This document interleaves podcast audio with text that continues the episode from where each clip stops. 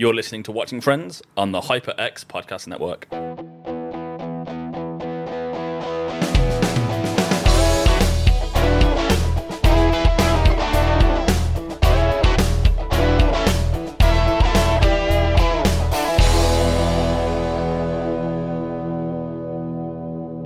Hey there, you're listening to Watching Friends.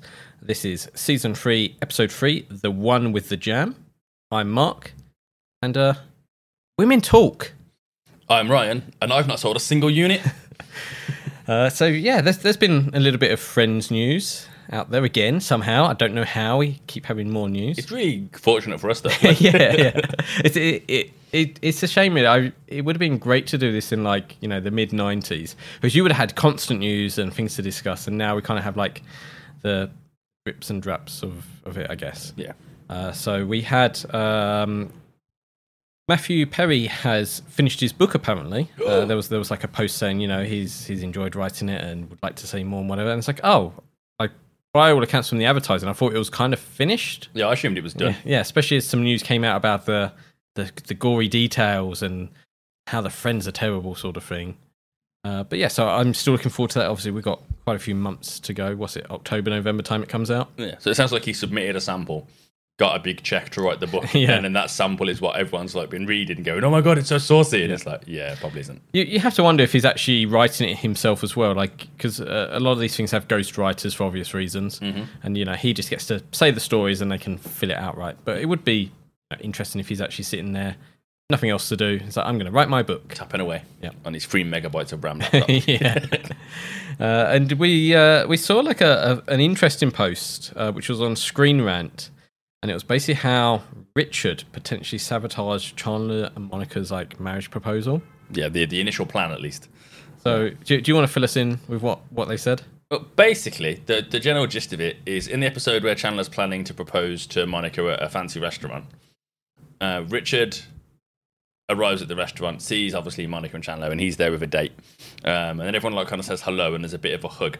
And the theory is that Richard felt the ring box in Chandler's pocket. And then when the waiter says, "Oh, do you want to sit here? The table's free. Let's move the tables together." Richard's like, "Yes," and he knows full well that Chandler will never propose in front of him, so he kind of deliberately sabotages the night knowing Chandler won't propose. Yeah. And then following that, he goes to see Monica and tells Monica, "Oh, you know, I still really like you. I'm into you. Let's let's be together." I'm into you. Yeah. I can't imagine Richard saying, No, I'm into you. Um, but yeah, that was the basic gist of it. That he deliberately sabotaged that night so he could try and uh, get Monica back. That would be a pretty close hug to feel a ring box in your jacket pocket. It would, and it would also be way more underhand than I want to consider Richard to be. Yeah. Like, I, I, I don't know if you could say underhanded. Like, you might be like, oh, he's like realised something. Uh, but yeah, Richard's not like that. I think Richard would probably let move to the side and let Chandler. Maybe, Carry on, right. maybe it's just our crush on Richard. But the way it kind of obviously plays out in the show is Chandler doesn't propose. Richard spends the night with Monica again. Not physically, but they spend Yeah. an evening together at the meal. And then Richard realizes, oh my God, I want this woman. And then he goes and is direct about it. But but then when Chandler goes to see Richard, like Richard doesn't hide anything from him. He kind of is like, look, you go ahead, and obviously he goes there, and Monica's already set up and ready, right? Yeah. So he he does kind of step to the side. So yeah, fan theories are interesting, often full of holes, but they're fun to discuss. Yeah, I mean, it's again. I mean, this one's it's not predicated on a whole lot. It's did Richard know the engagement was going to happen? How can I justify that theory? Oh, he felt a ring box. Like it's Yeah, I, I, I much prefer the fan theories of, you know, this is all in Phoebe's head, or Ross actually had a mental breakdown and lost custody of Ben, and then everything after the my sandwich is just made up in his head. Like those sorts of things are just kind of funny to think about because they're kind of so out there. yeah. Although I hate it when TV shows do that kind of stuff in an episode. Yes. There's an episode of Buffy where you're left at the end not sure whether everything you've watched this far is real or is Buffy actually in a mental home, but they don't actually tell you one way or the other. It's like Buffy could be in a mental home and have imagined the entire series that you you now love, or maybe she's at home and this fever dream's happening and she's not mental, she's the Slayer. And mm. obviously the show carries on, so you're supposed to assume that she is actually the Slayer. Yeah. But I still hate the episode because I'm like, well, don't make me doubt the show, even though it doesn't really matter. No, but no. in my head it does. Yeah, it's, it's like Inception does that at the end very famously with the, the spinning dreidel. But that's a little bit different because it's like, oh, you know, which is it? But when it's like in the middle of a, a huge series. You're like, no, just tell me one way or the other because otherwise you're going to ruin it. Yeah. I'm always going to be thinking about it. Thankfully, Friends doesn't do that. Uh, so we should probably get into this week's episode. Yeah, So the one with the jam, always descriptive as ever. The titles. yeah. We do discuss how awful some of the titles are sometimes. I can think of about seventeen. Okay, I can think of two better titles for this. Go like on. the one with the hug and roll. Yep. Immediately remind you what episode it is, or the one with the sperm bank. immediately remind you what it is. But the one with the jam, I was like, what the band? Like, oh, it's just oh uh, yeah, this one. Because it would be interesting to actually find out why they went with these titles, like the one with, and then whatever it is. Like it almost sounds lazy, and maybe it is lazy, and then it just became a thing. Yeah. Because I know, like Family Guy initially, uh, they had like everything revolved around death for the first series, like in terms of their titles. So there was like uh, death of a salesman, and so and they tried to tie it into I wouldn't say pop culture, but things that are in uh, like entertainment culture already. Yeah. And I was like, this is really cool for about three episodes. And I was like, we've actually run out of ideas.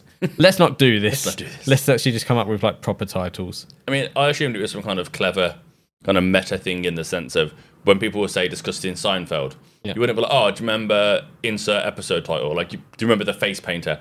It would be, oh, do you remember the one with? And then you would explain what happened in the episode, and that's whether let's just call it that because that's what everyone's going to call them anyway. Yeah, yeah, it makes sense. Rather than the Simpsons dash two four AB7 or Yeah. whatever they, they can now.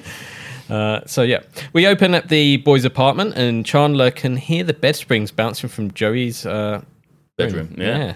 yeah. Uh, yeah, we've we've all been there if you've shared a place with someone.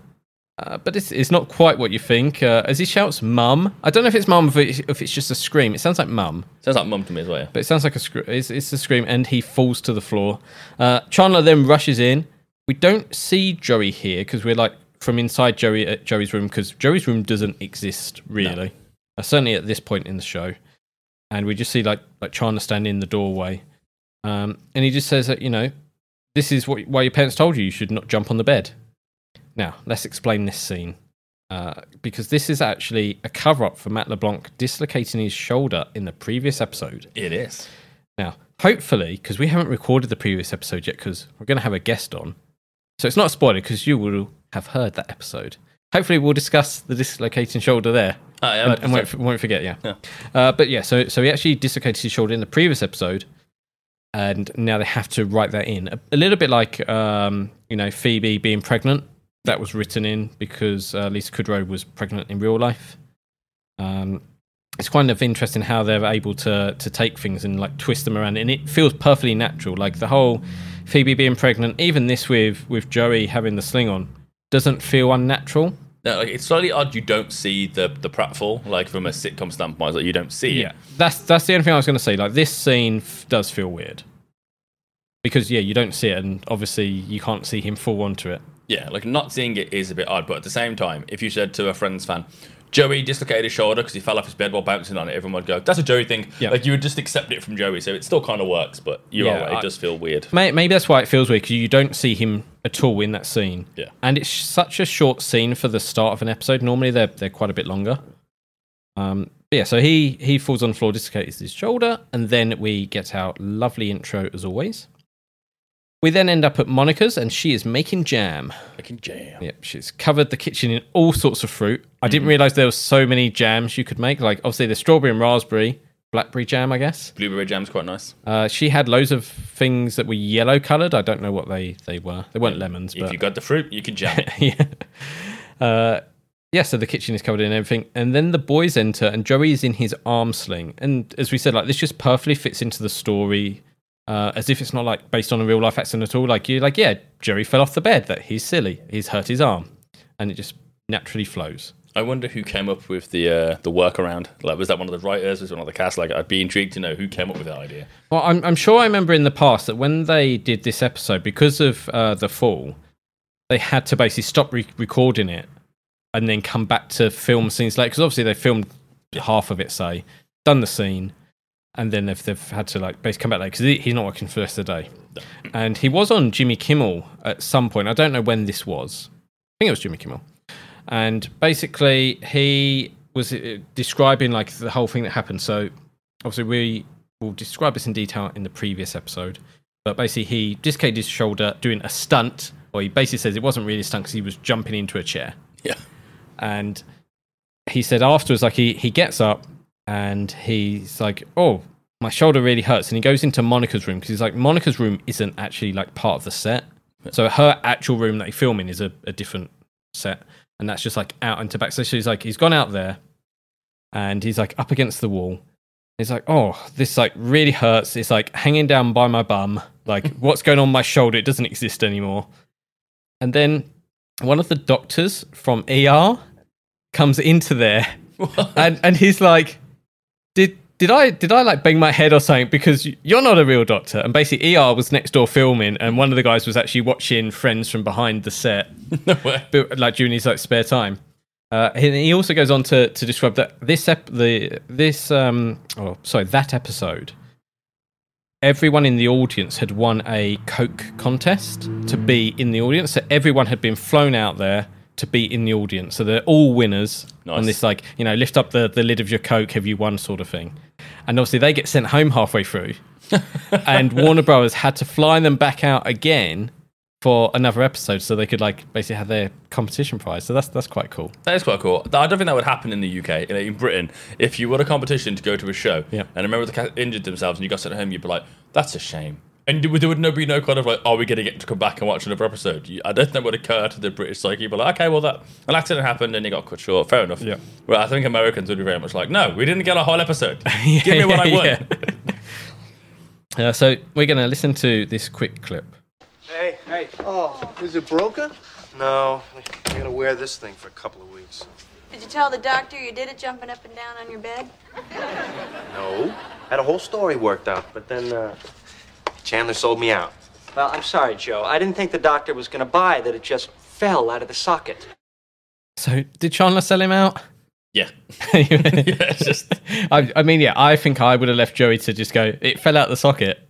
no. I would totally been. I would have just been like, Mark was bouncing on his head. Would he you? fell off. Yeah. No, So, I, I think it would have been funnier letting him make his lies up. I don't think the doctor would care. It's like, well, all he's got is pop it back in anyway. No, like uh, you know, we we both know nurses, and they tell us stories of patients that go, "Oh, I slipped," and you're like, "And it perfectly landed. You perfectly landed on that, and you didn't have any trousers on." Yes, how convenient. Yes, Yeah. and they're like, "Yes, I I did."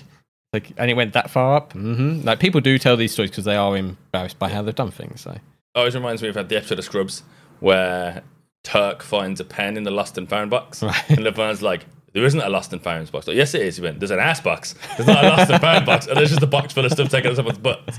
But he's given the what the no the the pen sorry to his girlfriend, and then has to try and get the pen back till she before she finds out it's an ass pen. And it- Oh, it's brilliant. It's great. uh, Joey then finds the fruit and is a little bit unsure. You know, it's not meat, uh, but jam. He loves jam. He does like jam. Uh, I like jam, like you know, especially jam donuts. Jam sandwiches are good. That's all the sugar in it. Yeah, yeah, yeah. Taste, mm, tastes nice. Uh, and then Monica, you know, she's fed up of being depressed about Richard, so she makes jam because you know what's the opposite of man? Jam somehow, not not nam. or you know, woman. I, I- I think I think Nam would have been better. Her going off to war, been, been a bit bit more exciting, right? Um, yes, I'm not sure if this is really a good plan, uh, but Joey is eager to try some jam. He tries some out in the very hot pot before quickly spitting it all back into the pot because it's burning his tongue. Yeah. It's a great way to have a pot of jam to yourself. Yeah, like, I guess that's my pot, Huh? Let's just, yeah, all the jam for me. And then we end up on the streets of New York where we get some uh, creepy following music. You know the type that dun dun Um, I don't know what that's from. It's from from a very famous like TV show. It's maybe Inspector Gadget or something. It's it's one of those kind of Hanna Barbera era. It always reminds me of the Pink Panther for some Yes, reason. Pink, no, Pink Panther. There we go. Uh, but yeah, Phoebe is walking along and she's being followed by a creepy stranger, and apparently he's been following her all week. Uh, he actually thinks she's Ursula. We haven't heard about Ursula in a little while, so it's nice for, for that name She's to back. pop up. Uh, turns out our stalker is David Arquette. Yes, that Arquette. Mhm. Uh, they were not married at this point. Apparently, they were dating. Fair. Uh, they don't actually share a scene together. Uh, so Monica and, and David here don't share a scene, apart from in the deleted scenes where he actually like climbs up the fire escape to to get into the apartment, and the boys Oh. say, you know, oh Phoebe's not here, give her five minutes. Creepy. Um, yeah, he's he's a strange guy, and I don't know him as an actor from anything because he's in like Scream two and a couple other things, right? He's in all the screams. Yeah, so he's, but in in this, like he plays a creepy guy well, He does. and I don't know if that's very good acting or if he's a little bit creepy himself. He's a bit of an oddball character himself. Okay. Um, last year, I watched a documentary called "You Can't Kill David Arquette." Okay. Um, slight tangent, I guess, but it's related to David Arquette, so I guess it's still related to the show. In like the middle of when David Arquette was his, his like on the height of his fame, which wasn't big but big enough, like would have been like what early two thousands. He appeared on a WCW World Championship Wrestling um, as like a gimmicky guest. Okay. But the producers and writers of WCW had him win the World Heavyweight Champion title, so he became the WCW champion basically. Yeah. Which angered fans, like wrestling fans, like who's this guy who's walked in and just won Hollywood idiot who's walked in and won the title, and then wrestling fans hated it, like undermining the kind of the spirit of wrestling. Yep. All the wrestlers hated it because like that's a it's an esteemed prize that they worked their career to be just told, you know, you're good enough to have now, and it was just given to David Arquette. Well, it's faked. It, like, and okay, this is probably a um, you know, a hot take, but wrestling is fake. I'm sorry, wrestling fans. I well, I saw a stand-up comedian once who said that wrestling's not fake; it's choreographed. And his logic was, if I told you that you've got to fight Mike Tyson, but it's okay you're going down in the fourth round, Yeah. you'd still be worried about the first three rounds. Yes. like wrestling's. I mean, you, you learn how to fall to stop yourself getting injured, but it still hurts. I've done some wrestling training; it still hurts Yeah. when you take a bump. But anyway, so people hated David Arquette. Wrestling fans hated him, um, and to the point where he couldn't show his face around a wrestling crowd, or they just boo him relentlessly. and I mean, luckily for him, the internet was in its infancy, so he didn't get that much online hate. But he's just remembered poorly by this whole subsection of fandom. Well, it, and it was WCW as well, right? Yeah. Uh, who who watched that? I mean, I was a WCW kid. Okay, oh, was you one of those? Uh, only because we didn't have Sky and we had Channel 5, so. so, so, so you basically said knock off wrestling. I had WCW by default. Yeah. Um, but basically, he decided that he wanted to like clear his name and prove that he could be a legitimate wrestler. So at the age of whatever it was, like fifty, he decided, you know what, I'm going to become a professional wrestler. Not not the ultimate fighting champion. No, no, it's, it's, it's not. It's not him. He basically, yeah, but he gets this documentary is like an hour and a bit long. At one point, he nearly does die. He's at like a wrestler, hardcore wrestling match, and a guy puts a broken light tube, like a yeah. fluorescent light tube to his neck, and he panics and moves his neck, which obviously stabs himself in the neck with the light tube, and he's like rushed to hospital. Obviously, he survives. Um, but it's it's a weird documentary because you're watching like five fat, out of shape American backyard wrestlers smack David Arquette with chairs and stuff and cut him open with like things, and you're like barbed wire, and you're like, what are you doing? Like, you don't need to. The level of talent you have is already above these wrestlers. You don't need to prove yourself to them because they've not proved themselves to anyone outside their block. Yeah. So it's very weird to watch, and you get the sense that he's a very troubled person. But at the end, you know, you kind of they frame the episode as it the the, the making like he kind of it paid off in the end. But Courteney Cox does appear a couple of times, Okay. mostly to say he's mental, but she supports him anyway.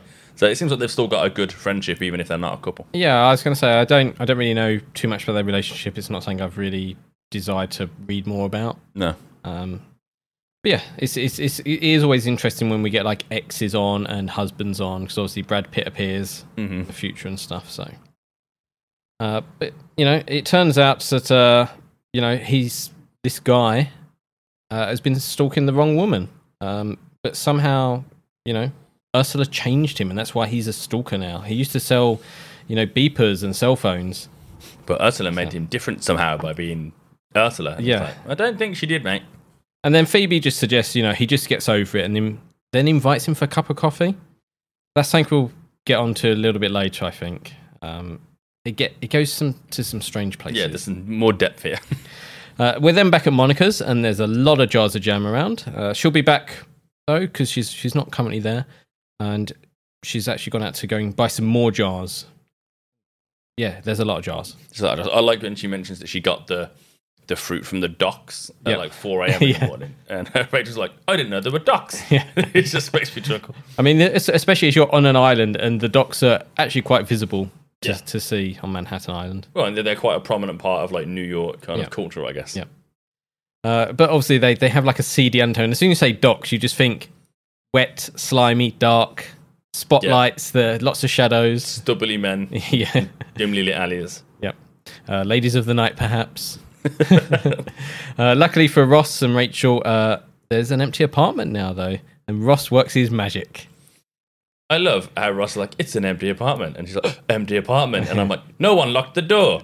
Like, that'd be my first thought. Like, you know, I'm thinking it's an empty apartment because the lock would go. Yeah. yeah. Uh, but not before Chandler walks in on them. See, should have locked the door. Uh, Chandler is upset though because Janice asked him if she's fat, and he said no, but that was not the right answer. So it's time for Chandler to learn some relationship advice. Do I look fat? No. Okay, I accept that. When Janice asked me and I said no, she took that to mean that I was calling her a cow. Okay, walk us through it, honey. Walk us through it. Okay, well, Janice said, uh, Hi, do I look fat today? And I, I looked at her. Whoa, whoa, whoa. You looked at her? you never look. Mm-hmm. You just answer. It's like a reflex. Do I look fat? No. Is she prettier than I am? No. Does size matter? No. And it works both ways. Okay, so you both just know this stuff? You know, after about 30 or 40 fights, you kind of catch on.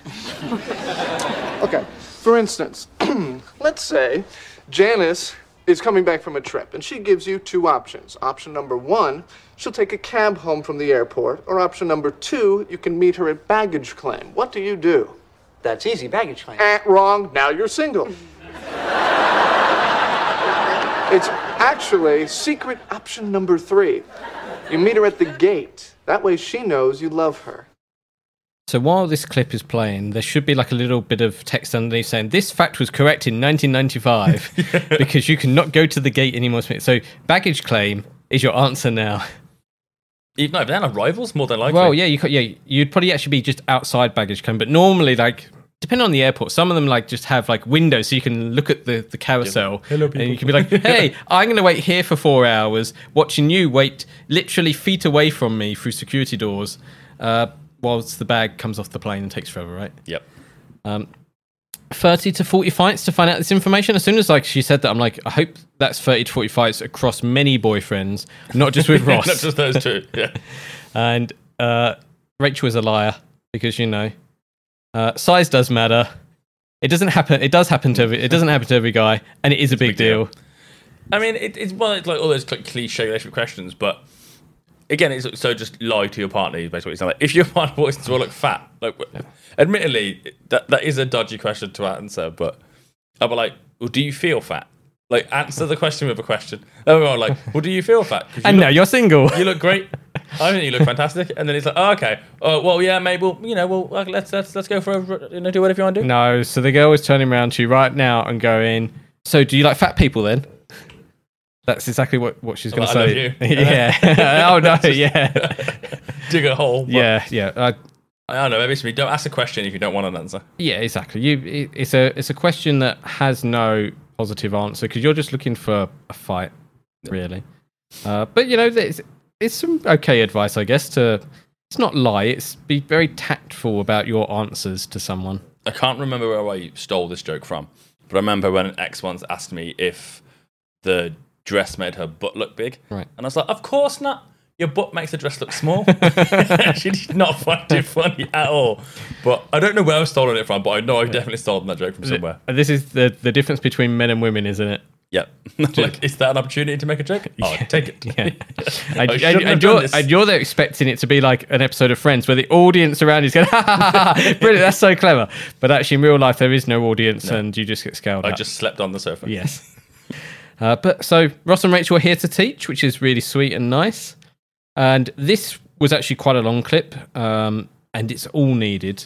So I basically split it into two, Fair. just to, you know, so we've got something to talk about in between. And you know, I think we should get into the second part where uh, we let you know Ross discuss things in a bit more details uh, because Chandler now has a question. Uh, he wants some space to sleep.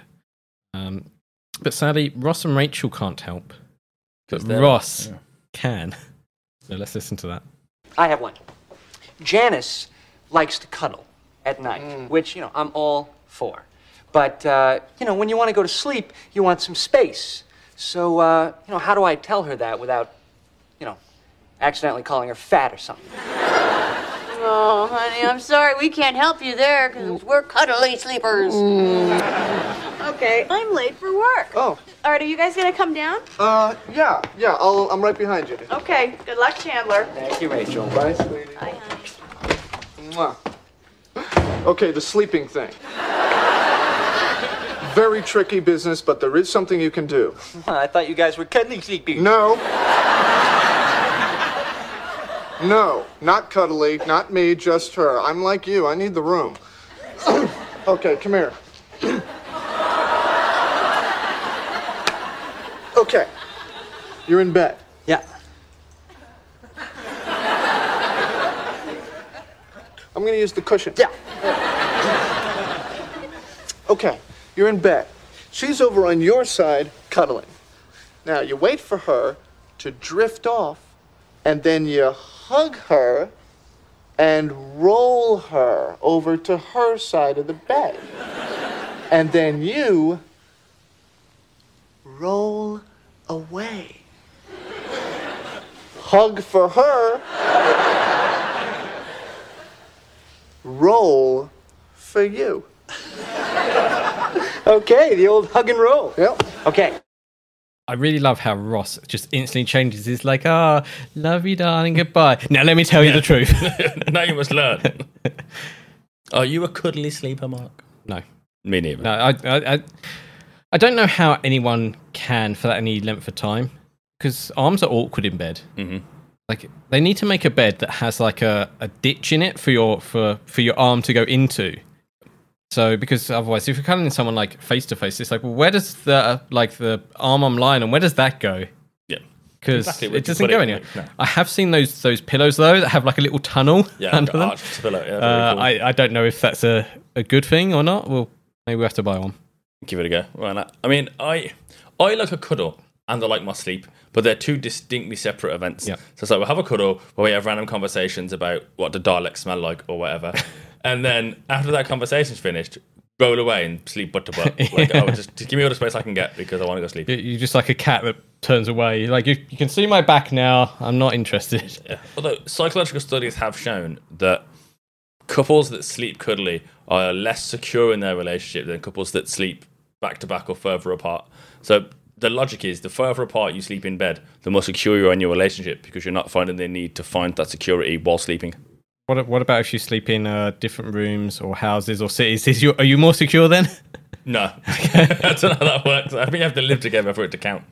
Uh, but yeah, like the the hug the hug and roll for this episode. We've we've had three episodes now in this season where every episode has had a massively iconic moment. You know, you got the whole Princess Leia fantasy thing. Yep.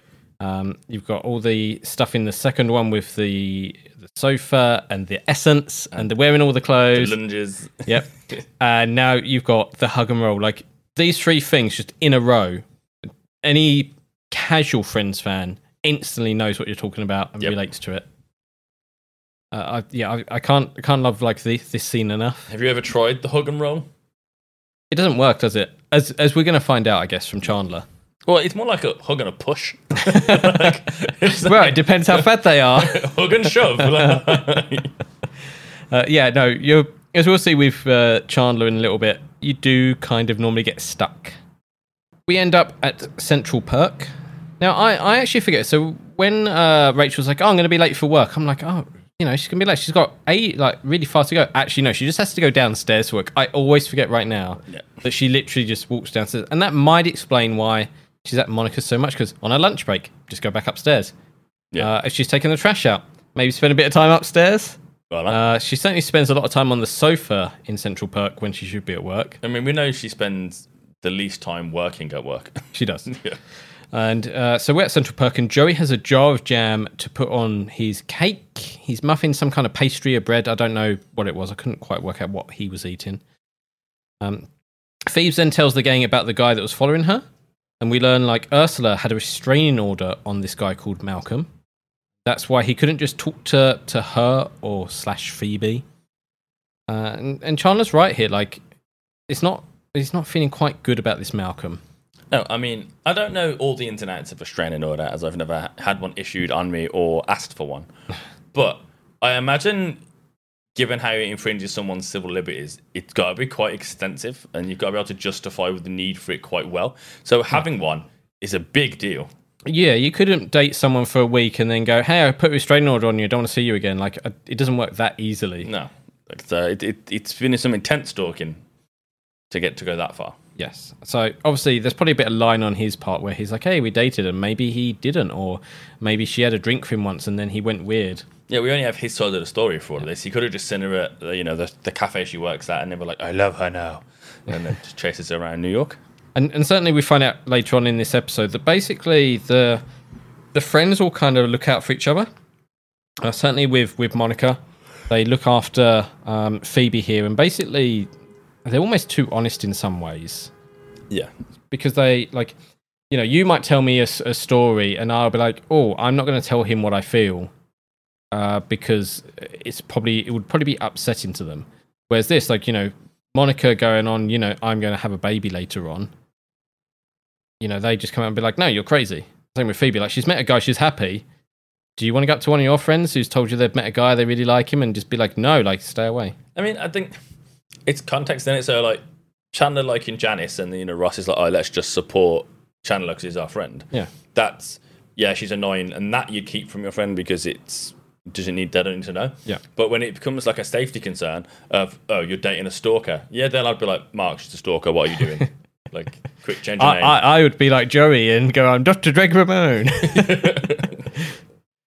uh, we then see that, that Phoebe has like fallen for him. Uh, yeah, as we say, that's not not the best. Nope. Uh, and then Monica is back uh, with even more jam for Joey at Central Perk. Like she's got tons of this, right? Jam everywhere.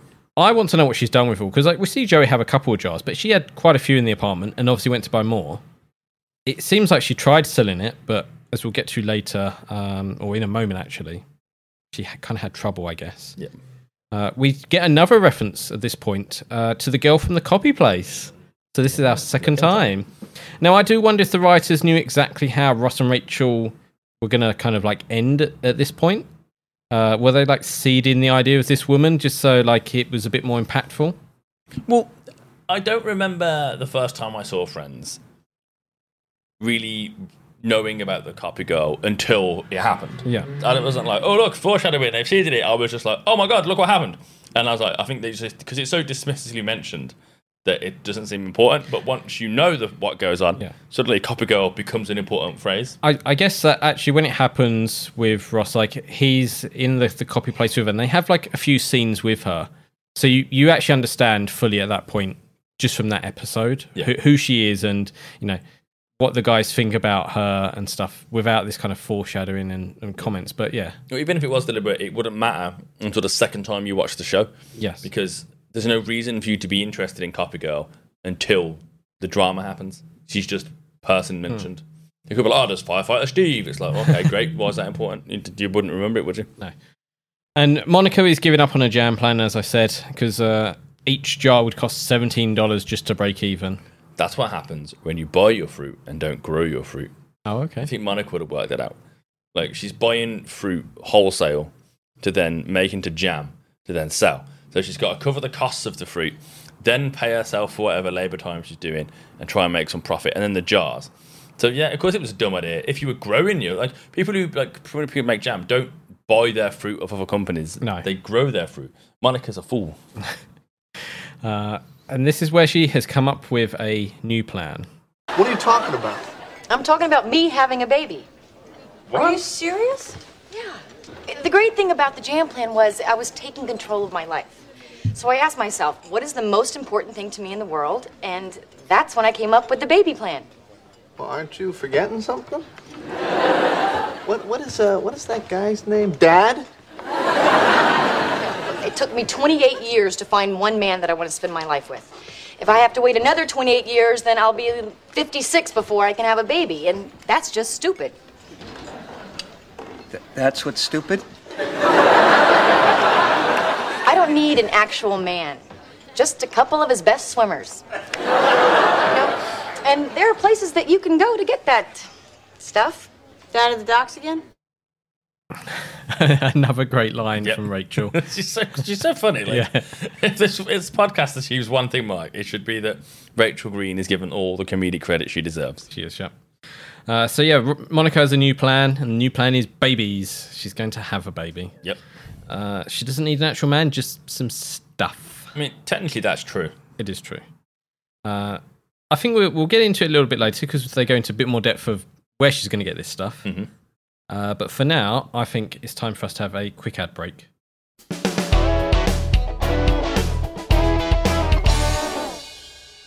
Mark and I create this podcast in our own time, and we'd love to bring you more content. To do that, we need your support. Join the Watching Friends community at patreon.com forward slash watching friends. Our £5 tier, also available in dollars, will get you the ad free version of the show, access to the exclusive content, such as our episode all about James Michael Tyler, our top 10 rankings of everything from the best episodes to our favourite guest stars, and our exploration of all the weird and wonderful Friends merch, Friends Fest, and much more. And beginning at the end of January, Mark and I will delve into the fantastic spin off series Joey, only available to patrons, help shape the future of our content with access to our Patreon polls. We're there for you. Be there for us and the rest of the Watching Friends community at patreon.com forward slash watching friends.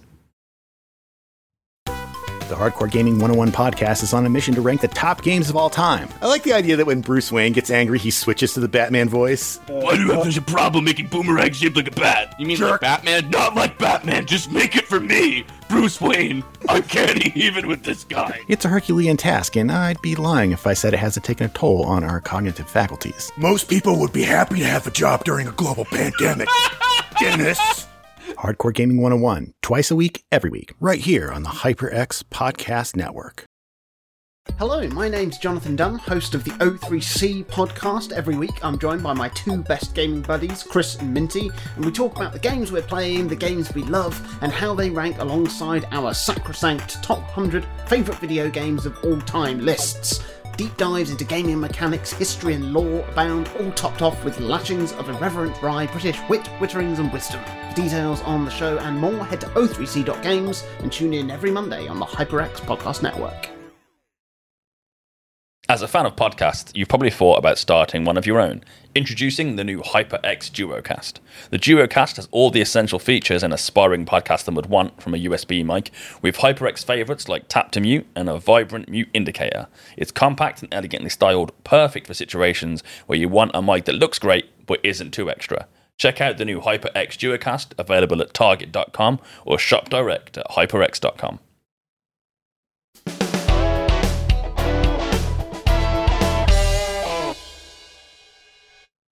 So as we discussed before the ad break, there, uh, Monica has a new plan. It's babies. Uh, but we then cut off to Chandler is in bed with Janice, Yep. and you know there's some pretty close cuddling going on here. Mm-hmm.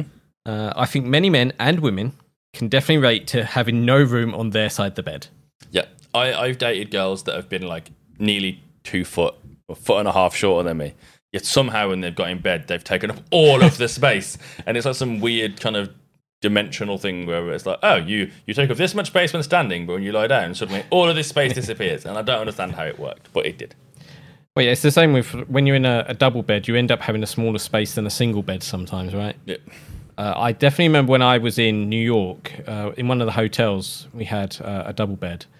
It was the biggest bed ever. It was great. It was like having your own king size bed to your side. It was absolutely amazing. I need a, a bed and a room, well, mainly a room that fits a bed like that in it. Fair.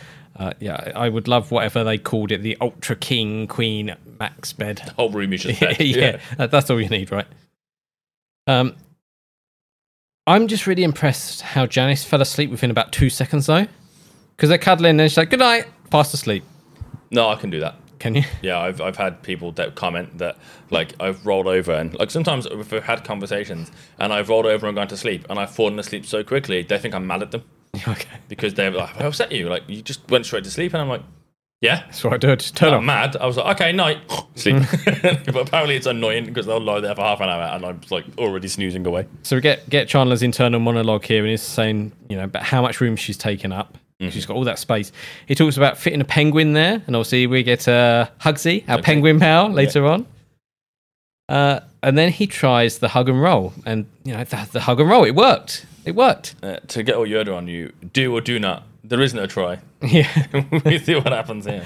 Uh, except it didn't work because Chandler's arm is trapped, Yep. and in trying to free himself, he flings her off the bed. Right. Now, okay, she's not that heavy. Could have slipped her arm out. But that's not. It's not hug and slip. It's No. hug and roll. Hug and roll. Except in this case, it was you know hug and remove. Yeah. she disappears. Uh, next day, uh, perhaps, I guess, might be a few days later, we don't know. At Central Perk, Malcolm is uh, giving up his stalking equipment, like the night vision goggles and a book of everything that Ursula was doing. He's just so weird, right? The book is what gave me the creeps. Really? Not not the night vision goggles No, and the money he spent on those? nope. Because night vision goggles have multiple uses. okay. Like we've already seen the frequency of blackouts in New York. We've had a blackout. Night vision goggles, bam! Immediately you're king of the apartment building. You've Right. got night vision goggles. or you're just having a laugh playing night tag in Central Park with your friends. You need your night vision goggles. I can think of multiple fun things to do in New York with night vision goggles that don't involve stalking somebody. so I don't mind the eons those. Plus they're a gadget, and men are dumb. And we buy gadgets we don't need, like my luck picking kit during lockdown. We Like- do. We do. that's my night vision goggles, I guess. So it doesn't creep me out. The weird stalker diary creeps me the hell out.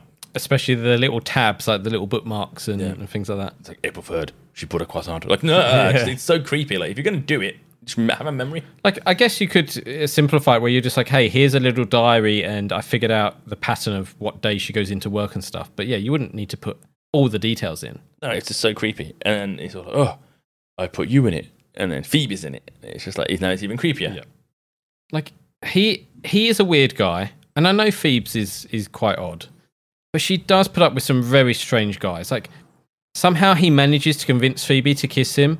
How are all the men on Friends able to kiss attractive women this easily? And how do I do it? You know what? I'm not gonna lie. I do like this move. It's like, what are you thinking about? Oh, I was thinking about where I'd kiss you. It's like, really? Like, nah, I'd have said that so I could try and kiss you now. to me, that that's kind of suave. That's kind of like you think so? Well, he brought up kissing, and he's like, really? And he's like, nope, I just want to do it now. And then he gets to do it. Like, it, it makes sense. Yeah, I you know if if if it was this easy in real life, you know, I'd have all the women at, at me.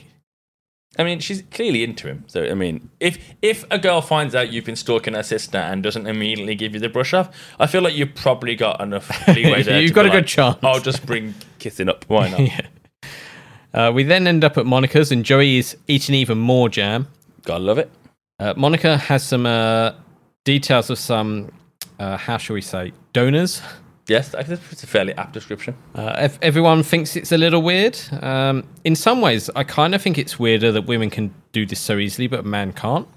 So I, I do remember, like a few years ago, there was a news story, like on, on Prime News Time, uh, about how there was a, a man who's like, "Look, I'm in my like 30s or 40s. I've just not met the right woman that I want to start a family with. I want to have a family. Uh, so you know, I'm going to try and do what Monica's doing, but the man way." And he's like, it was practically impossible. Like I think it took him five to seven years, something like that, to be able to find like uh, a way legally to basically get a woman's eggs and uh, like bring up the baby himself. Yeah.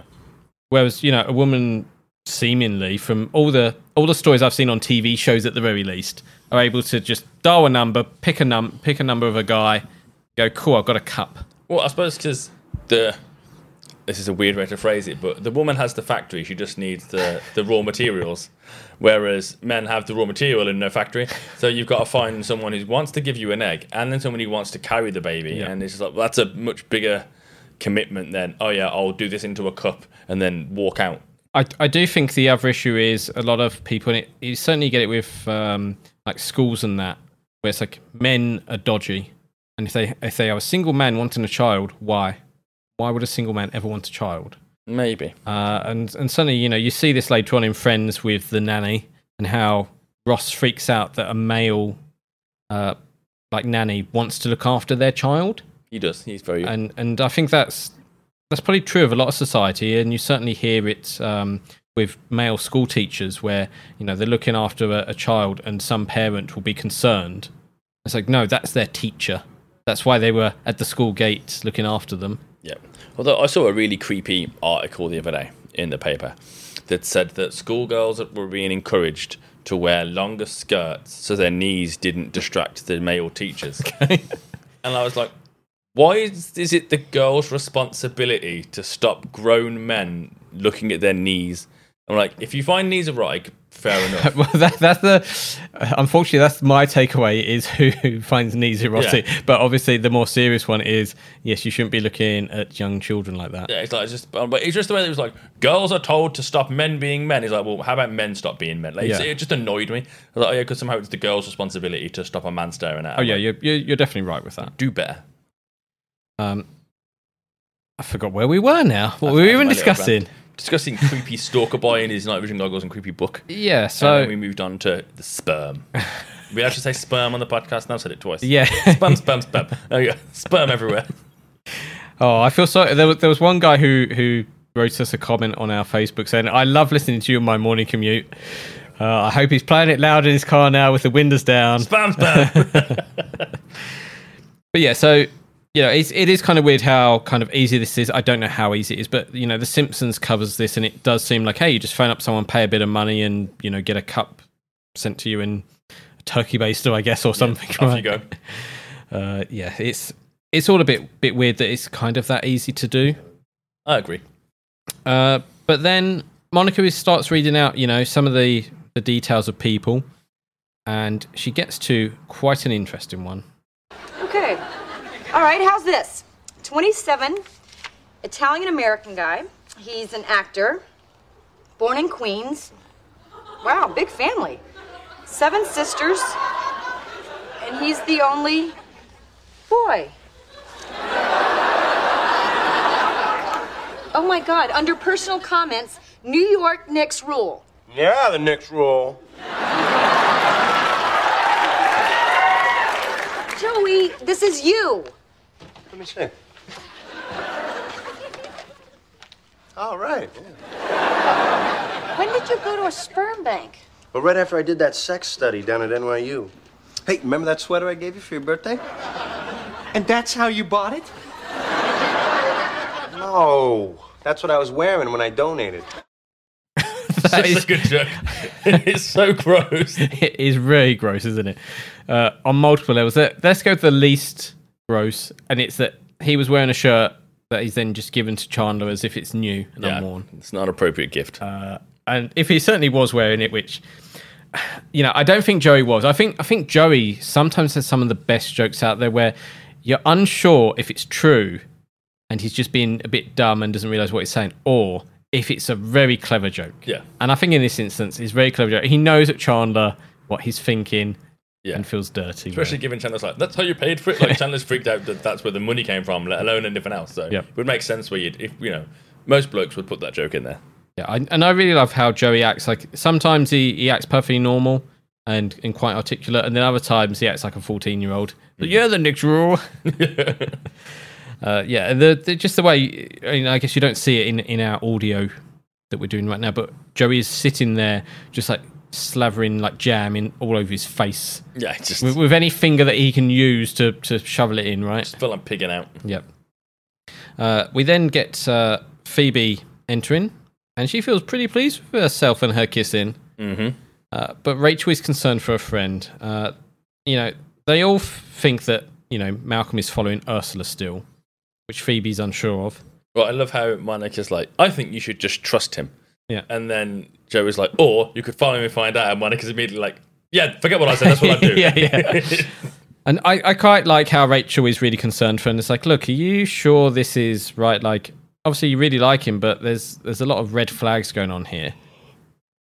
Uh, it's, it's it's just quite nice because normally you don't see this in TV shows. Normally it's just like, hey, weird Phoebe's going to do weird stuff, yeah. and off she goes because that's part of the story. But here, you know, they tried to stop it and like, hey, like, stop for a second, take a step back. Um, I never understand why Phoebe goes for these guys. Like David made a lot of sense. Like he's just a quiet, geeky guy. Yeah. But when it's guys like this, and there's a few of these that she kind of meets, especially that are related to Ursula in some way, Mm. and you're like, what does she see in him? Like she, it's almost like she's too nice for her own good. Yeah. I mean, we don't want to go all Roger on it, but part of me feels like maybe it's some way of feeling connected to Ursula, or maybe it validates her over Ursula because the Ursula and Malcolm didn't work out and wasn't a thing. Yeah. But if Phoebe and Malcolm can work out, they're obviously better, and then it you know makes her feel better about where she is. Because she does this for two guys at the very least, where she's like, "Hey, you like my my sister? Well, why don't you like me instead? And you won't have to see her again because she's terrible." I mean, given the option of you know Ursula or Phoebes, you'd pick Phoebes. Well, I, I, was- I was going to say it's in my notes later on. Like, yeah, definitely. Like, if you're if you're there, like Ursula and Phoebe look the same.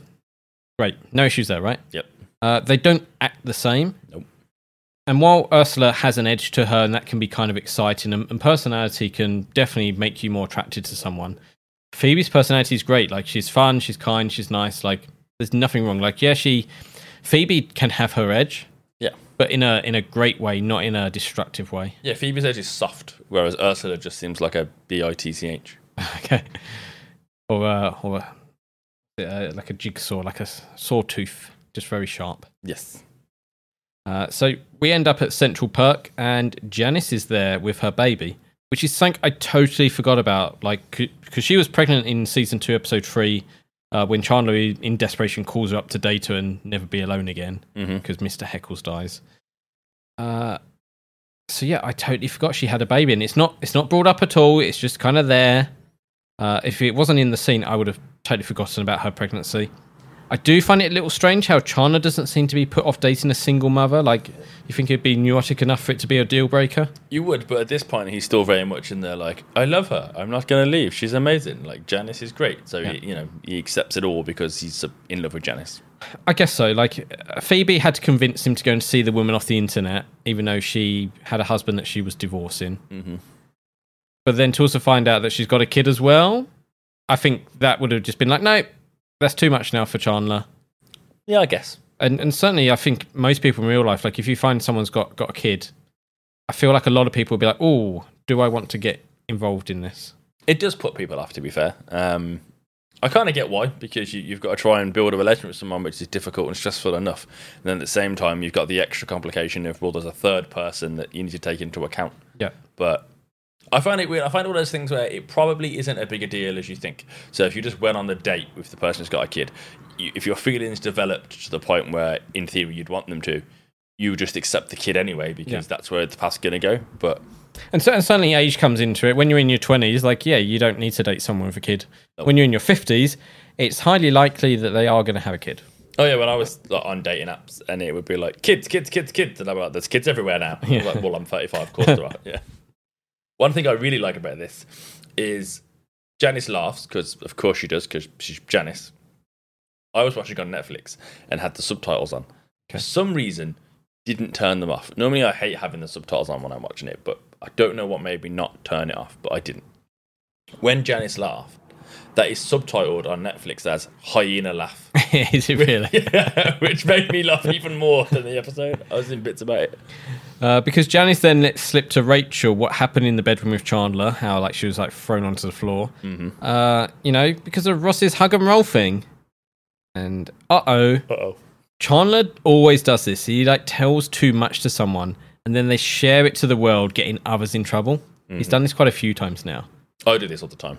right. Not on purpose. I'm just. Well, no, you, you're explaining. You're like, yes, we're having a grown-up conversation, and not realizing that they might just think it's natural to talk about. Well, it's like with secrets. If you don't tell me something's a secret, I'll just assume it's general conversation. Even if we tell you it's a secret, it becomes general conversation. Sometimes it accidentally comes out. But if you haven't pre warned me that it's a secret, I might just think that you poop in the bed when you were drunk is a funny anecdote. So then next time at the pub, we're like, oh, I guess what Mark did on Saturday. He pooped his pants. Can, can, can we can we say that's not something I've ever said? Is it? As it just came out now? Yeah. Have I accidentally overshared with our listeners? Uh, no, sadly you've not. Well, yeah, I guess thankfully you've not overshared because that's no, that's never happened. yes, it never happened. It's still a secret. Uh, we're then in the subway, and uh, Phoebe is stalking Malcolm. Uh, she's doing such a bad job of this while we have the, the Pink Panther style music playing. Mm-hmm. Uh, if, if this was like Grand Theft Auto, the meter would be flashing red saying you're too close. Yes. Because she's like right next to him the whole time. It's obvious she's there. Like, I don't know how you're meant to follow someone, but you're not meant to do it like Phoebe. No, That's like, all I know. Like I always hate it in video games or films where they're in a car behind and they're like, "Hey, stay back! They'll see us." It's like they won't see you even if you're right behind them unless you've got like a high vis jacket on or something because you're just random car. Now, maybe after a while they might notice 30 minutes of you following them every corner. And if they take a particular corner, yeah. But if you're like two car lengths behind, no one ever is going to spot, oh, it's that car there. Yeah. Especially if it's just generic car and not something flamboyant that's going to stand out. Mhm. Um, this is the first time we've technically seen a subway uh, set. Uh, It was in the very first episode, but got cut, and we've discussed that before. Um, I, I, I really like this subway set. Like New York subways are really dirty looking, even in real life. Um, I mean, they are they are actually fairly clean, but I think like the the age of the subways and the lighting, especially, just makes them look kind of grungy. Well, I, I mean, I definitely notice a, a change depending on what part of Manhattan you're in. Yes. Like when you're kind of downtown and working your way up, it's not too bad. Uh, and then you start getting, you know, up to like 212th Street, and it's like, okay, this is ghetto as hell right now. Yeah. Like, I do not want to get off the train here. Yeah. Like you know, you you compare it to the underground in London. The underground in London is ancient. It's one of the the world's, if not the world's oldest undergrounds. And you have all sorts going on there with like exposed brickwork, all the way up to like modern metal, kind of futuristic sci-fi areas. Yep. And it all looks great. You all feel safe. It's all brightly lit. All the white tiles are sharp, uh, uh, like really brightly white. Everything just looks nice and clean. It's kept clean. And New York subways are kind of like that. They have all the metal going on, but they feel really oppressive. Yes. And I and I think it is just the lighting. They have this kind of weird dull yellow lighting instead of bright white. And you look down the track and you're like, oh, I can just see the dark void going across, and it it feels It's sketchy. unnerving, yeah. Yeah, uh, it's it's just really odd. Um, and of course, being you know the typical '90s New York, there's a lot of graffiti down there too. Yep. Which you don't really see now. No. I certainly, if you watch a lot of uh, '90s films featuring New York, like uh, Teenage Mutant Ninja Turtles and stuff, and maybe even The Matrix, they will have like the the subway cars uh, just covered in graffiti, as if they've just been fully painted over. Yeah. And yeah, I think for a time that was a thing, whereas now like the graffiti gets removed quickly. Yeah. yeah. Uh, Malcolm is upset at Phoebes for stalking him when uh, Ursula walks by. Oh dear. Yeah. Stupid Malcolm. Like, irony of Malcolm being upset. Like, are you following me? It's like, well, you know, it takes on to no one. Yeah, pretty much right. Uh, he, you know, he is pathetic. You know, he has Phoebe.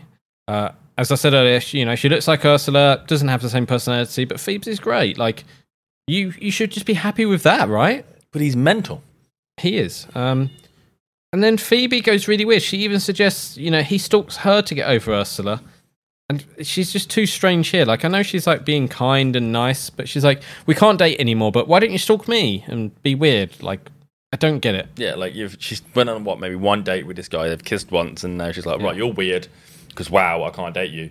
But follow me around anyway. Like, Yeah. well, mm, no, it's it's it's it's too nice. Yeah, I, yeah, I don't like Phoebe being like this because Phoebe's quite a strong-willed character, and yeah, she likes to help people, but she still has her limit. Which doesn't get reached Well, here. what worries me about it is it's the safety thing again. So he's currently obsessed with Ursula, which is why he's still stalking her. What if that did just transfer to Phoebe, and now all of a sudden Phoebe genuinely is in danger or needs Yeah. a restraining order? It's just no, it's not worth it. Just if anything, just push him in front of the subway. Just push him in, get rid of him. Or just let Ursula deal with it. Yeah, just he's creepy. Uh, just just a point here before we move on. Uh, in the background, you see Ursula walk by. Uh, there is a theory that it's actually uh, Lisa Kudrow's sister doing that, rather than the the weird blue screen or cut or whatever. Oh, okay. Uh, to have them both on at the same time, because yeah, as we discussed before, sometimes they have a, a different actress, normally her sister, who looks like her from behind, whatever. Yeah, I mean to- it's, it's not a particularly good shot of Ursula, is it? Like it's like No, tall it's- blonde girl. Boom. Yeah. We're then back at Monica's, and Joey has uh, brought back his empty jam jar as Monica is about to go to the bank. Not the, the cash bank. Nope, the, the the- you know the the, the, the S bank. uh, she's she's found a guy that, that she likes from the bank, and uh, you know she tells Joey about him. But Joey has an, i- a different type of idea for the, the type of guy that she would meet. And with this whole talk of like, you know, what he sees for her, like the kind of family and stuff, like he mentions three kids, which, you know, Yep. sort of happens, right?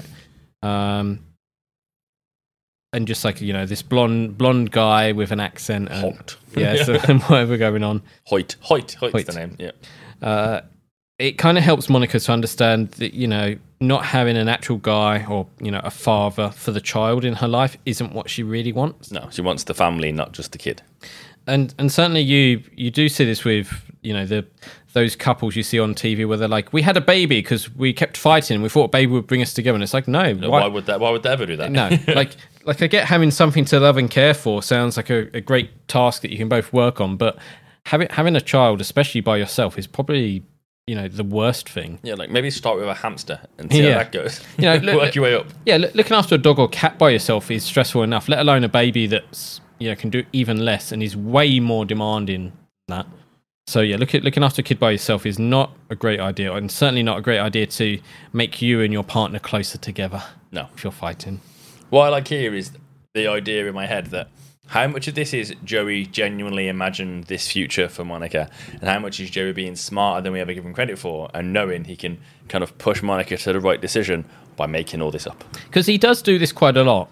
Like he, he comes up with like little thoughts and feelings that kind of like spurs in their mind like the actual reality of it all. It's like a little Jiminy Cricket. Yeah, like he, he, he does well. Um, obviously he gets distracted by thinking you know having an astronaut uh, be the dad would be cool. He's like for a day, Yeah, and then he yeah. goes back to fucking Monica.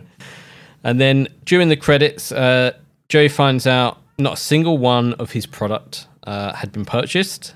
Um, as he's trying to like jam out the jar. all over his face. it's like high quality merch right there.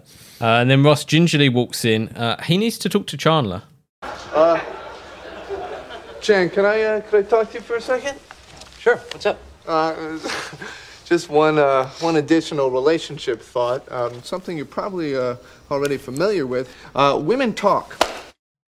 Yeah, absolutely, absolutely great line, great delivery. Yeah, perfect. Just nice and punch at the end of it. Yep, cool, done. Yep, w- women do talk, as I'm sure men do, right? Yep. Uh, Chandler should have already known this from their discussion just you know two episodes earlier with Ross's fantasy. Like Ross found out for the first time that women talk there, Yeah. and he told Ch- uh, Chandler. And I guess this is another great time for me to bring up, you know, thinking about your mum when uh, you're you're doing things with your partner in bed, Ryan. just to remind you again, No, so you can think about about that. You can be like, "Mum, what No. are you doing here?" Uh, That's when the podcast ends. yeah.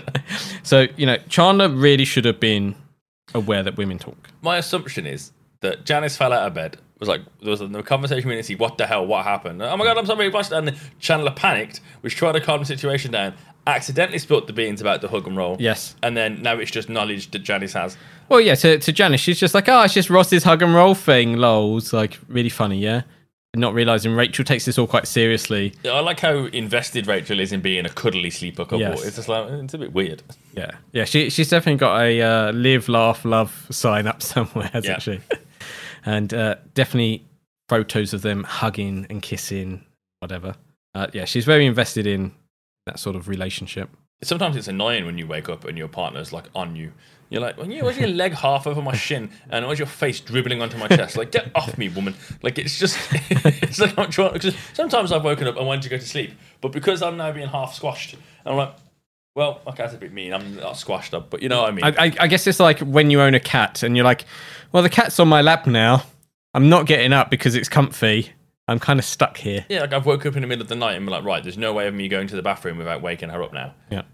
Oh well. I'm gonna lie there for four hours and No, hope they move. It's like I need to loo. Poke, poke. Uh, so yeah, we we've had kind of three great episodes in a row. Yep. Uh, th- this episode isn't the best. It has its moments. Certainly, the whole Ross, Rachel, Chandler, Janice sort of stuff is really great. Monica's jam stuff could kind of leave it here or there. Like Joey's quite funny with, with it. Yeah. Uh, the whole stalking storyline, like if you took that out, I wouldn't miss it at all. Like it doesn't kind of go anywhere. We don't really learn anything new. No, and I feel like in any show other than a sitcom, that's a different episode. That's a different Yes. tone entirely. If that was like you know Special Victims Unit, Law and Order, or something, that's a very different episode. To oh yeah, you should stalk me instead. Yeah. Like it's also it wouldn't surprise me if people were. We get a lot of kind of modern reaction to Friends due to it being on streaming services and the younger people getting into it. I sound like an old man. yes. But, you know, people didn't watch it originally.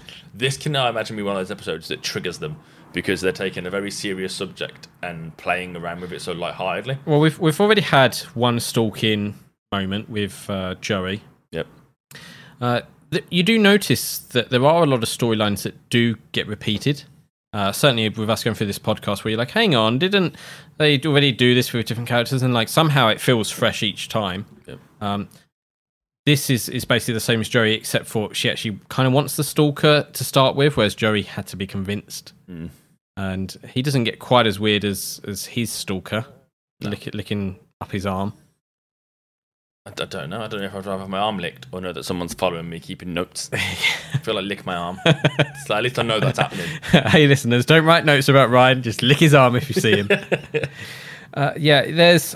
I think there's about half of a really good episode here and half of a not great episode. Yeah, just it was some of them to do. yeah. So, but as I said earlier, we've got like the another classic moment here with the hug and roll. Uh, it, it, it's so catchy, unforgettable. I mean- used used in life all the time now. It is. If I were the Friends writers and was trying to like queue up the this plan for this episode, continuity wise, this episode could kind of slot anywhere in the early season three. Yeah.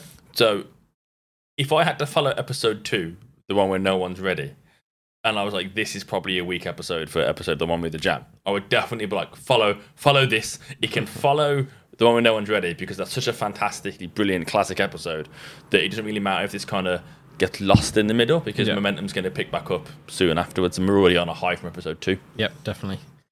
Uh, I don't really have anything more to say about this episode. There's, I think we've covered most of it. Yeah, it, it's it is weird sometimes how some episodes will just keep us jabbering all day, um, and in this episode it's kind of like, well, we went through it play by play and we had a bit of chuckle, but it's there's not a lot in it to really delve into, is there? Unless we go down the really dark, he's a stalker route. Yeah, and I don't think you have many tangents about stalkers, do you?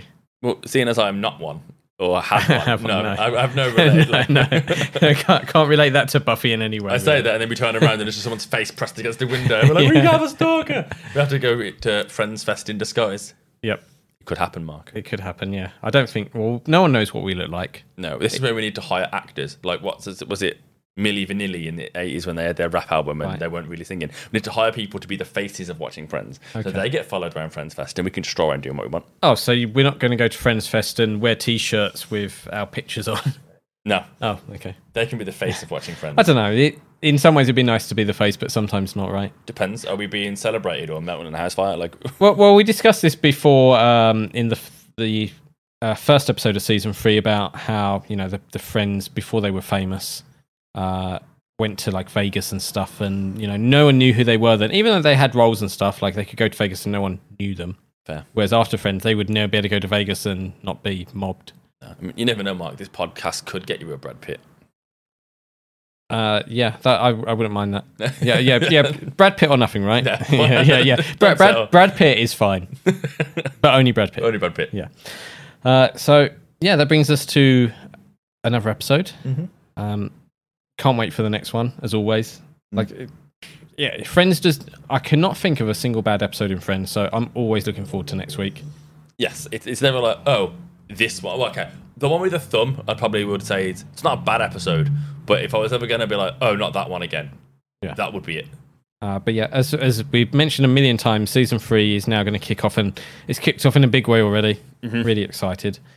So I guess that leads us to, to talk about socials and stuff. We, like I said earlier, we did have a message from one of our fans. They're enjoying our episodes on their commute, which is really cool. Well, that's very cool. Uh, I because I always wonder about our, the length of our episodes, and this one's a little bit shorter. So time for some padding, I guess. And because I I prefer listening to longer podcasts, you know, because I listen on commutes and at work and stuff. So if it's thirty minutes long, I'm like, I need more podcasts. Where if it's two hours long, cool, I'm I'm there. Yeah, I, I really appreciated the comment uh, a, from a chap called Tom who said we sorted his commute out. And I liked the idea. It made me feel quite proud that he's kind of sat on the way to work, bored, listening to us on nonsense. Hang on, he's he's on the way to work bored, but then he gets to listen to us, and now he's not bored. Exactly. Like he's like, oh, another journey. I listened to Mark and Ryan talk about nonsense for, for an hour and a half. How many tangents to our per episode? Who knows? and, and and if he's listening right now, he gets a call out, so Yeah. even better, right? But it was just, I was just like the idea that he'd, he'd get to work and be like, damn it, because I don't know how long his commute is, but let's assume it's 45 minutes. He gets to work and it's like, damn, now I have to press pause and wait till the journey home. And I like the idea that he has the whole day at work, but then he gets to continue listening to us on the way. What, what's the next tangent from Ryan? I need to know right now. Yeah. Uh, we have had some uh, reviews as well, which is great. Uh, so we had one uh, on the 4th of June from someone. This is called 9785 uh, open bracket 8. Really cool name. Really catchy. I love it. Uh, they give us five stars, so thank you. I was going to say, is it a bot? But now I'm like, five stars. It's, it's the best person ever. Yeah. uh, they actually say it's from L at the end, which is nice.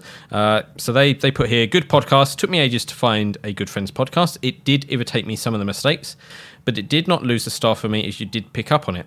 So I do. uh, We we've mentioned this uh, quite a few times now, and I do wonder if the mistakes that we have are just the one mistake that I've since corrected. Yes. That's my mistake. Yes, yeah, sure.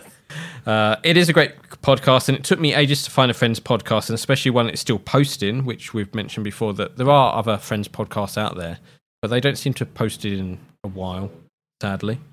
Uh, and it's probably a four and a half star, but that was not an option. Good. Good. I mean, Uh, technically, five stars is the only option. yeah, yeah, yeah. Great effort, and it shows in the podcast. So yeah, thank you very much, El. I hope you're enjoying the show. Um, you know, just tell us how we can be better, and we will try our best to to basically bring you some free, awesome entertainment. Yep. Uh, every week for at least an hour, if not two. So thank you.